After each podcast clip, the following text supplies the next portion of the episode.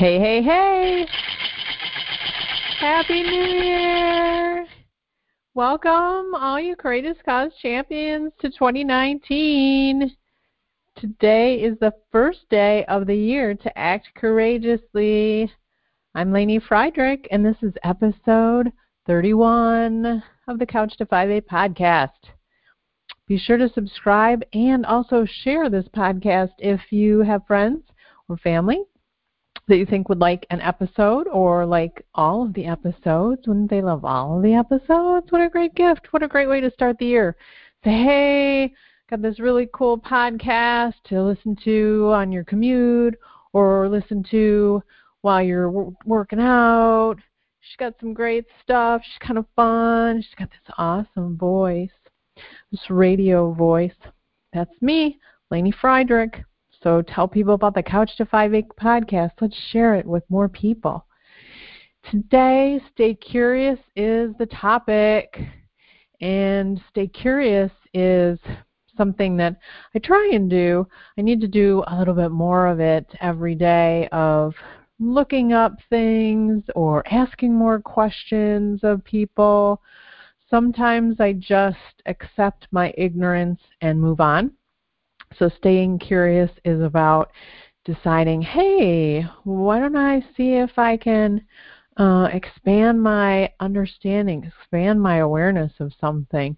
Uh, Paul is great about checking things in on Wikipedia. We are whenever we're out and about, and one of us thinks like, huh, what do you do you know about blah blah, and we'll look it up just to find out. It's like we have our own we it's like we create our own trivia game. it's like, what's the answer? Neither one of us knows. Eh. So we go to Wikipedia to find out. and one of the things I looked at today, which was really fun, was the story of Around the World in 80 Days, because I vaguely recall seeing an old mo- the old version of the movie, and one was made uh, not that long ago. But I I thought, let me find out what the real Around the World in 80 Days story was. And turns out, here, here it is. Here is the rest of the story. Are you ready?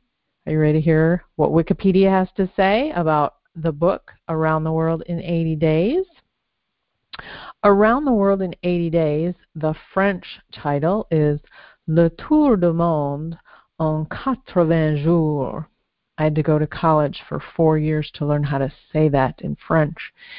It is an adventure novel by the French writer Jules Verne, published in 1873. And I did the math. 1873 is 146 years ago. So almost 150 years ago, the story was written. In the story, character Phileas Fogg, with two G's, of London, and his newly employed French valet, Passepartout, which uh, I read somewhere else was sort of a play on the word um, passport and partout, which means everywhere. So he's his sidekick is the um, passport to everywhere. They attempt to circumnavigate the world in 80 days on a two, 20,000 British pound wager, which the rough equivalent is over $2 million of a British pound sterling now set by his friends at the Reform Club. It is one of Verne's uh, most acclaimed works. So, the plot. What is the plot? The story starts in London on Wednesday, October 2nd, 1872. Phileas Fogg is a rich British gentleman living in solitude. Despite his wealth, Fogg lives a modest life with habits carried out with mathematical precision. Very little can be said about his social life, other than that he is a member of the Reform Club. Having dismissed his former valet, James Forster, for bringing him shaving water at 84 degrees Fahrenheit instead of 86 degrees Fahrenheit. Ha! Shocking. Fogg hired Frenchman Jean Passepartout as a replacement. At the Reform Club, Fogg gets involved in an argument over an article in the Daily Telegraph stating that with the opening of a new railway section in India, it is now possible to travel around the world in 80 days. He accepts a wager of 20,000 pounds sterling, half of his total fortune, from his fellow club members to complete such a journey within this time period. With Passepartout accompanying him, Fogg departs from London by train at 8:45 p.m. on October 2nd in order in order to win the wager, he must return to the club by the same time on December 21st, 80 days later. They take the remaining 20,000 pounds sterling of Fogg's fortune with them to cover expenses during the trip. All right, and then Wikipedia has this great breakdown of the itinerary of from here to where, how they're going to go, rail, steamer, steamer, rail, steamer, steamer, steamer, rail, steamer. it's a lot of rails and steamers and steamers and rails. And they've got it all plotted out. Fogg and Passepartout reach Suez in time. While disembarking in Egypt, they are watched by a Scotland Yard detective, Detective Fix, who has been dispatched from London in search of a bank robber. Since Fogg fits the vague description Scotland Yard was given of the robber, Detective Fix mistaken, mistakes Fogg for the criminal. Since he cannot secure a warrant in time, Fix boards the steamer, conveying the travelers to Bombay.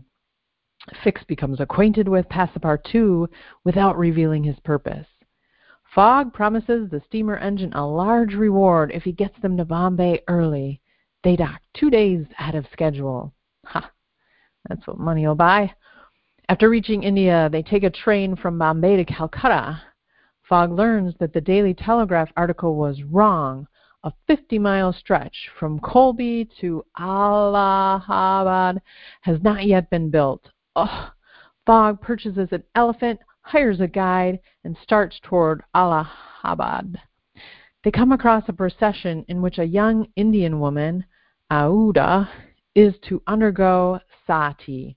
Now, side note, I had to look up what sati is. Again, curiosity and it was not clickable on Wikipedia, so I had to do a second search. Oh, the the, the irony of that. Uh, anyway, sati is uh, this barbaric um, practice where if a man died, his widow was burned uh, along with his corpse. Huh. Uh, I, don't even get me started. Since she is drugged with opium and hemp and is obviously not going voluntarily, the travelers decide to rescue her.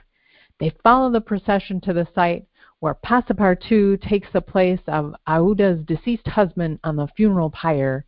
During the ceremony, he rises from the pyre, scares off the priests, and carries Aouda away. The 12 hours gained earlier are lost, but Fogg shows no regret the travelers hasten to catch the train at the next railway station, taking Aouda with them. At Calcutta, they board a steamer going to Hong Kong. Fix has Fogg and Passepartout arrested. They jump bail, and Fix follows them to Hong Kong. He shows himself to Passepartout, who is delighted to again meet his traveling companion from the earlier voyage. In Hong Kong, it turns out that Aouda's distant relative, in whose care they had been planning to leave her, has moved to Holland, so they decide to take her with them to Europe. Still without a warrant, Fix sees Hong Kong as his last chance to arrest Fogg on British soil. Passepartout becomes convic- convinced that, that Fix is a spy from the Reform Club Fix confides in Passepartout, who does not believe a word and remains convinced that his master is not a bank robber. To prevent Passepartout from informing his master about the premature departure of their next vessel, Fix gets Passepartout drunk and drugs him in an opium den. Passepartout still manages to catch the steamer to Yokohama, but neglects to inform Fogg that the steamer is leaving the evening before its scheduled departure date. Fogg discovers that he missed his connection. He searches for a vessel that will take him to Yokohama, finding a pilot boat, the Tankadere, that takes him and Aouda to Shanghai, where they catch a steamer to Yokohama. In Yokohama, they search for Passepartout, believing that me, he may have arrived on the uh, Carnatic, that's a boat name, as originally planned. They find him in a circus, trying to earn the fare for his homeward journey. Reunited, the four board a paddle steamer, the General Grant, taking them across the Pacific to San Francisco. Fix promises Passepartout that now, having left British soil, he will no longer try to delay Fogg's journey, but instead support him in getting back to Britain so he can arrest Fogg in Britain itself. Oh, that's nice. Side deals, backdoor deals. In San Francisco, they board a transcontinental train to New York, encountering a number of obstacles along the way. a massive herd of bison crossing the tracks, a falling suspension bridge, and the train being attacked by Sioux warriors. After uncoupling the locomotive from the carriages, Passepartout is kidnapped by the Indians, but Fogg rescues him after American soldiers volunteer to help. They continue by a wind powered sledge to Omaha, where they get a train to New York. In New York, having missed the ship, Fogg looks for alternative transport. He finds a steamboat destined for Bordeaux, France. The captain of the boat refuses to take the company to Liverpool, whereupon Fogg consents to be taken to Bordeaux for $2,000 per passenger. Um, they're saying the equivalent of that is about $200,000 US now. He then bribes the crew to mutiny and make course for Liverpool. Against hurricane winds and going on full steam, the boat runs out of fuel after a few days. Fogg buys the boat from the captain and has the crew burn all the wooden parts to keep up the steam. That's how determined he is. The companions arrive at Queenstown, Ireland, take the train to Dublin, and then a ferry to Liverpool, still in time to reach London before the deadline. Once on English soil, Fix produces a warrant and arrests Fogg. A short time later, the misunderstanding is cleared up. The actual robber, an individual named James Strand, had been caught three days earlier in Edinburgh. However, Fogg has missed the train and arrives in London five minutes late certain he has lost the wager. The following day, Fogg apologizes to Aouda for bringing her with him, since he now has to live in poverty and cannot support her. Aouda confesses that she loves him and asks him to marry her. As Passepartout notifies the minister, he learns that he is mistaken on the date. It is not December 22nd, but instead December 21st. Because the party had traveled eastward, their days were shortened by a few minutes. Thus, even though they spent a consistent amount of time during the journey, they experienced an additional sunrise and sunset, and so were a day ahead of the actual date. Passepartout informs Fogg of his mistake, and Fogg hurries to the Reform Club just in time to meet his deadline and win the wager. Having spent almost 19,000 British pounds of his travel money during the journey, he divides the remainder between Passepartout and Fix and marries Aouda. Now, here's a little background. Around the World in 80 Days was written during difficult times, both for France and for Verne. It was during the Franco Prussian War, in which Verne was conscripted as a coast guard he was having financial difficulties. His previous works were not paid royalties. His father had died recently, and he had witnessed a public execution which had disturbed him. Despite all this, Verne was excited about his work on the new book, the idea of which came to him one afternoon in a Paris cafe while reading a newspaper. The technological innovations of the 19th century had opened the possibility of rapid circumnavigation, and the prospect fascinated Verne and his readership. In particular, three technological breakthroughs occurred in 1869 to 1870 that made a tourist like around the world journey possible for the first time.